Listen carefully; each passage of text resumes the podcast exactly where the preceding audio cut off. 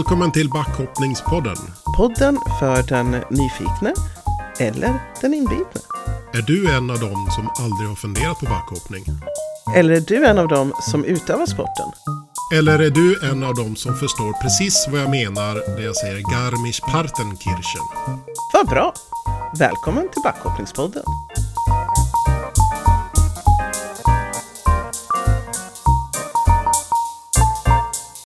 Dagens tema är dåtid, nutid, framtid. Var kommer backhoppningen ifrån och vad har Sverige betytt för eh, backhoppningens utveckling? Hur ser det ut idag och hur ser det ut i framtiden? Tror vi, tänker vi, hoppas vi. Sedan så har vi Boklöv funderar med Jan Boklöv. Och så avslutar vi med frågor från mig. Till en början i alla fall. Vi hoppas väl att vi kan få lite lyssnarfrågor sen också. Marit, nu får du berätta. Var kommer backhoppningen ifrån? Ja, var den kommer exakt ifrån, det är lite oklart. Om det finns snö så kommer någon alltid att göra en liten kulle så att eh, man kan hoppa på något sätt. Och det har man naturligtvis gjort i hela världen. Men om vi tittar på det som blir sporten backhoppning så brukar man säga att den kommer från Telemarken i Norge. Detta ifrågasätts dock lite grann för man menar att eh, backhoppning kommer från samerna i norra Norge.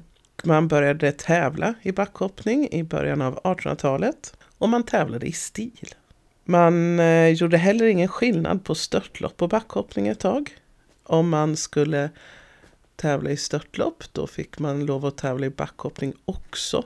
Så slog man ihop resultaten. Men sedan så blev eh, sporterna mer moderna och backhoppning blev en sport och störtlopp blev en sport. Och i slutet av 1800-talet så började man diskutera regler här i Sverige hur man skulle bedöma backhoppning.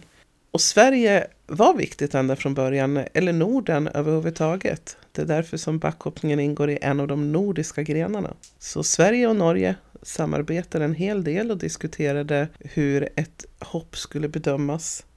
Och 1927 så kom man fram till ett regelverk som också blev internationellt. Där man tittade både på längd och på stil. Och den som kom på att man skulle mäta längd och räkna in längd och inte bara stil, det var en svensk. Så backhoppning och störtlopp, det är egentligen samma sport från början? Egentligen är det ganska logiskt. Man hoppar ju även i störtlopp. Och då fanns det ju inte riktiga banor utan man åkte ju över berget och det var liksom gupp och allt möjligt och så utvecklas ju sporterna. Okej. Ja, 1927. Vad, vad hände sen? Ja, då började man hoppa lite längre och lite längre, vilket också är ganska logiskt varför det inte var längd från början. För eh, från början var det jättesmå hopp. Då måste man ju skilja åt hopparna som hoppar ungefär lika långt och då blir det ganska logiskt att det är stilen man tittar på. Men längden blir naturligtvis otroligt viktig ju större backarna blir. 1936 eh, är första gången som man hoppar över 100 meter och det gör man i Planica i Slovenien. Och det är Sepp Pradl heter han, österrikaren som hoppar 100 meter. Och det var lite underligt att det var en österrikare som eh, hoppade över 100 meter först. För de som var bäst var norrmännen. Men norska skidförbundet hade bestämt att eh, norska hoppare fick inte ställa upp i tävlingar där man hoppar över 80 meter. Så de var inte med på den tävlingen och därmed missade de att vara först över 100 meter. Du sa att man, norrmännen inte fick hoppa längre än 80 meter. Varför det? Det har alltid diskuterats om det kan vara farligt och om man ska bygga större och större backar. Det är ju också dyrt att bygga backar. Det här var aktuellt även runt eh, skidflings-VM 1994 då man bestämde att att eh, man fick inte hoppa längre än 191 meter trots att de hoppade över det. Så eh, första att flyga över 200 meter var Tony Nieminen från Finland. Men tävlingshoppen räknades bara till 191 meter. För man hade bestämt att man ska inte flyga längre. Sedan har man hoppat längre och man har haft olika stilar. Man har haft Kongsberg-stilen, man har haft Dasher-stilen och sedan så har man haft Boklövstilen. Okej, men vänta lite Marit. Innan vi går in på Boklövsstilen, vad var det som hände mer? Det måste väl ha hänt något mer där runt 50-talet? Någonting? Ja, det hände ju en hel del. Vi har ju några riktiga legendarer till backhoppare. Vi har ju Björn Virkola under den här tiden till exempel. Walter Steiner som bor i Falun nu för tiden. Tony Innauer, det här är 60-70-tal. Falun har VM 1954 och 1974. Planitza har det första skidflygnings-VM 1972. Men i början av 50-talet så startar man den tysk-österrikiska backhopparveckan som är otroligt viktig. Det är den mest traditionsrika turneringen fortfarande idag. Och den ser ju vi svenskar bland annat den 1 januari, en av tävlingarna. Den stora bakisdagen brukar man kalla den för. Pizza och backhoppning. Precis. Förutom VM och OS så finns ju en del internationella tävlingar under den här tiden. Men världskuppen kommer igång först till säsongen 1979-1980. Första gången som det är någon världscup överhuvudtaget i någon skidgren så är det alpin skidåkning. Och det är journalisten Sir Slang och Bob Beatty som är en legendar inom skidåkning från USA som kommer på det här med världskuppen. Och vet du vad det beror på? Nej, nu får du ta och berätta. De börjar fundera på vem är den bästa skidåkaren? För det är ju bara enskilda lopp som genomförs. Så de kommer på att vi vill ha en ranglista över vem som är bäst. Och då kommer de på att det här skulle vara jättebra både för sporten och för media och sport i media. Så 1967 så genomförs den första alpina världscuptävlingen och sedan dröjer det till 1979-1980 så börjar den första säsongen i världscupen för backhoppning. Och på 80-talet då? Så är det alltså en svensk som sätter fart ordentligt på utvecklingen av backhoppningen och det är Jan Boklöv som 1988-89 vinner världscupen sammanlagt. Och han vinner tack vare att han hoppar med skidorna som i ett V. Och det brukar kallas V-stilen. Men man tog faktiskt ett beslut i internationella skidförbundet i slutet av 80-talet eller början av 90-talet där det står att V-stilen ska heta Boklövsstilen. Vi har ju Jan Boklöv här så vi kan ju se vad han har för kommentarer om stilen. Boklöv funderar. Det, det har gjort att, att jag har kunnat utveckla min egen hoppning och det har gjort att jag har så att säga, blivit bättre helt enkelt. Och det, det är ju det min stil har gjort. Det, det som det gav, det var ju att jag började hoppa långt och att jag började vinna men och också att jag blev väldigt nöjd med min egen hoppning. Om man, man tittar på det lite enkelt så är är det väl att jag kostar väl väldigt mycket pengar för backhoppningen ja, världens backhoppning i och med att alla back, backar var de tvungna att bygga om. Och sen också att eh, svensk backhoppning så gott som nästan dog ut tack vare kunskapen ifrån hur, hur man utför min, min eh, hoppstil samt, samt att alla backar var tvungna att byggas om så blev det för dyrt. Guld flög flackare över eh, så att säga, underbacke från marken men det gjorde att du också flög längre och det, det, det, det har, har, inte med att farten gick ner utan det var att de, man flög helt enkelt flackare och längre längs, längs med marken. Där, där man förut började komma närmare marken, där började stiga och kom, gå ifrån marken istället och flög längre.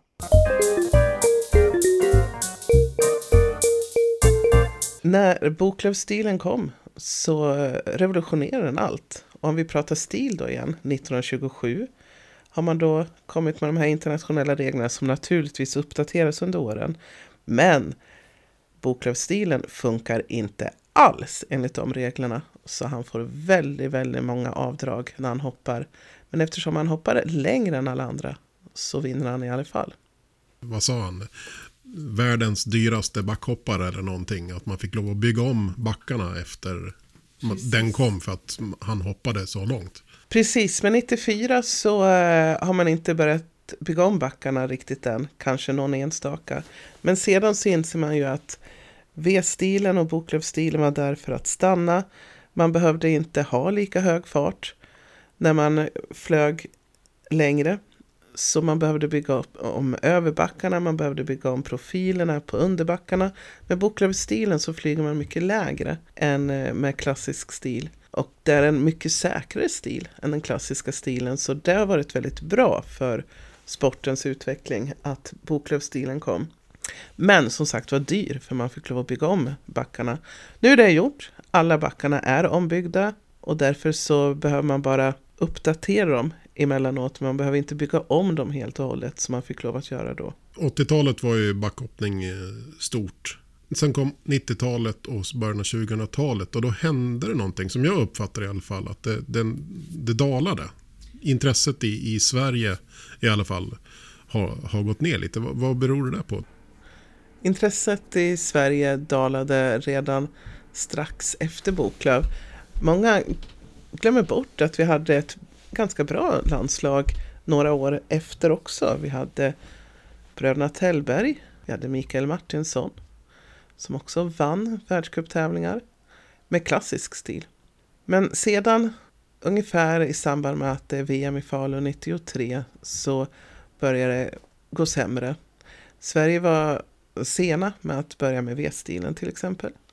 Boklöv slutade, man fortsatte med klassisk och sedan så började man omvandla det hela. Det är också med pengar att göra, med hur mycket plats man har i media, hur man har satsat och vad man har gjort och liknande. Så att det blev ett ganska stort tapp. Om man tittar på några andra länder så kan man konstatera att om man tappar en generation eller tappar några år så tar det ungefär tio år att komma tillbaka. Och exemplet som finns är Finland som tillsammans med Norge har varit det mest framgångsrika landet genom historien om man tittar ända från 20-talet. Men eh, så i slutet av eh, 00-talet nu så slutade några av de bästa. Några var skadade och det blev ett eh, glapp. Och det blev inte så många resultat.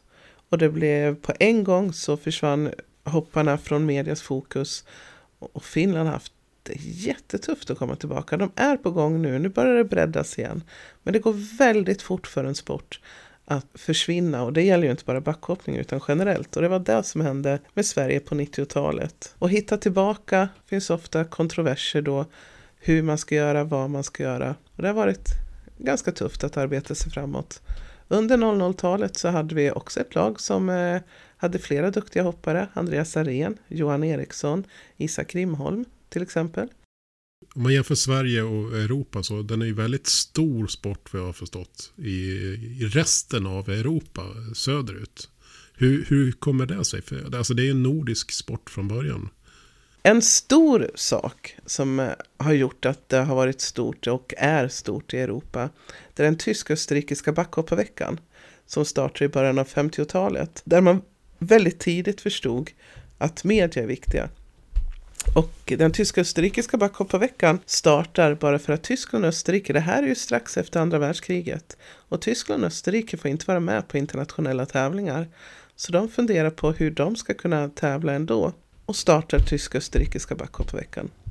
Och precis som i många, många, många, många, många andra länder så tittar vi på nyårsbackhoppningen den 1 januari varje år från Garmisch-Partenkirchen som är en av fyra tävlingar som ingår i tysk-österrikiska backhoppveckan. Och den ses över hela världen. Och även länder som aldrig tittar på backhoppning annars tittar på backhoppning på nyårsdagen. Sedan en annan jätteviktig del, det är i slutet av 90-talet. Då är ju medieutvecklingen på gång att bli allt mer digital och eh, vi har internet som blir allmänt. Och i backhoppningen så har man några fans som börjar göra hemsidor. Och backhoppningen var en av de sporter som var först med det här. En av dem var Horst Nilgen som idag är mediekoordinator för backhoppningen i Internationella skidförbundet. Han startade en sida Samtidigt så har en av de tyska tv-kanalerna blivit av med Formel 1 och söker en annan sport att eh, visa upp. Samtidigt så lyckas Sven Hannavald och Martin Schmidt hoppa väldigt bra. De här tre sakerna, medieutvecklingen, tyska kanalen som eh, tappade sin guldkalv, Martin Schmidt och Sven Hannavald, gör att det blir en upphaussning av backhoppningen som är helt enorm. Från slutet av 90-talet en bit in på 00-talet blir backhoppningen så stor så att man brukar jämföra med pojkband. För man siktade in sig på en ny målgrupp, nämligen tonårstjejer. Och det var verkligen som pojkbandshysteri runt backhoppningen. Och i det här så följer Polen efter när de får en stjärna i Adam Małysz. Slovenien som eh, har där det har varit krig i Balkanländerna. Slovenien är ju bara med i fyra dagar, eller fem, fyra eller fem dagar. Men blir egen nation. Och en av de första stora idrottsstjärnorna blir Primoz Peterka som vinner världskuppen två år i rad i slutet av 90-talet. Så där blev det jätteviktigt. Så Tyskland, Österrike, Polen, Slovenien är det enormt stort i. Om en sport syns i tv och har massor med publik så drar det till sig sponsorer. I början av 00-talet och fortfarande idag så eh, har det bara varit skidskytte som har kunnat jämföras med backhoppningen tittarmässigt. Till viss del störtlopp, men länge så var backhoppningen den mest betittade tv-sporten. Idag så konkurrerar den med skidskytte och störtlopp. Men den är otroligt stor. Vill man synas för den största miljonpubliken internationellt så är det backhoppningen som man ska gå in och sponsra. Och vad har Sverige haft för betydelse för det här då? Vi är en jätteliten backhoppningsnation. Men det var en svensk som kom på att man skulle räkna längd. Det var Sverige som ihop med Norge kom på regelsystemet, alltså själva resultatservicesystemet. Det är Jan Boklöv som kom fram med Boklövstilen, eller V-stilen som den kallas. Idag så tränas det i en vindtunnel i Stockholm dit alla landslag åker. Som är den enda i sitt slag i världen. Så Sverige dyker upp med jämna mellanrum och gör någonting för eh, backhoppningens utveckling som är mycket intressant. Hur ser framtiden för backhoppningen ut i Sverige? Ja, det är ju en liten sport. Idag så finns det sex aktiva klubbar. Men eh, senaste året framförallt så skulle jag vilja säga att det har kommit lite mer liv och rörelse och vi har flera stycken hoppare som är intresserade och vill komma framåt. Så har vi Frida Westman som gjorde en sensationell världscupsäsong, hennes första riktiga i karriären. Vem är Frida Westman? Ja, eh, jag är 21 år gammal. Jag kommer från Örnsköldsvik, stoppar för Friska Viljor. Jag eh, flyttade till Norge när jag var 18 år i tillströmning och ja, jag håller på med backhoppning och tränar. Du har en, en eh, ganska fin karriär, eller väldigt fin karriär inom backhoppningen. Kan du berätta vad, vad, lite grann för, för de som inte vet? Ja, jag hade egentligen eh, den här, eller den säsongen som var där, 21-22 alltså, är, är min första världscupsäsong då. Där jag bland annat tog eh, två fjärdeplatser i världscupen.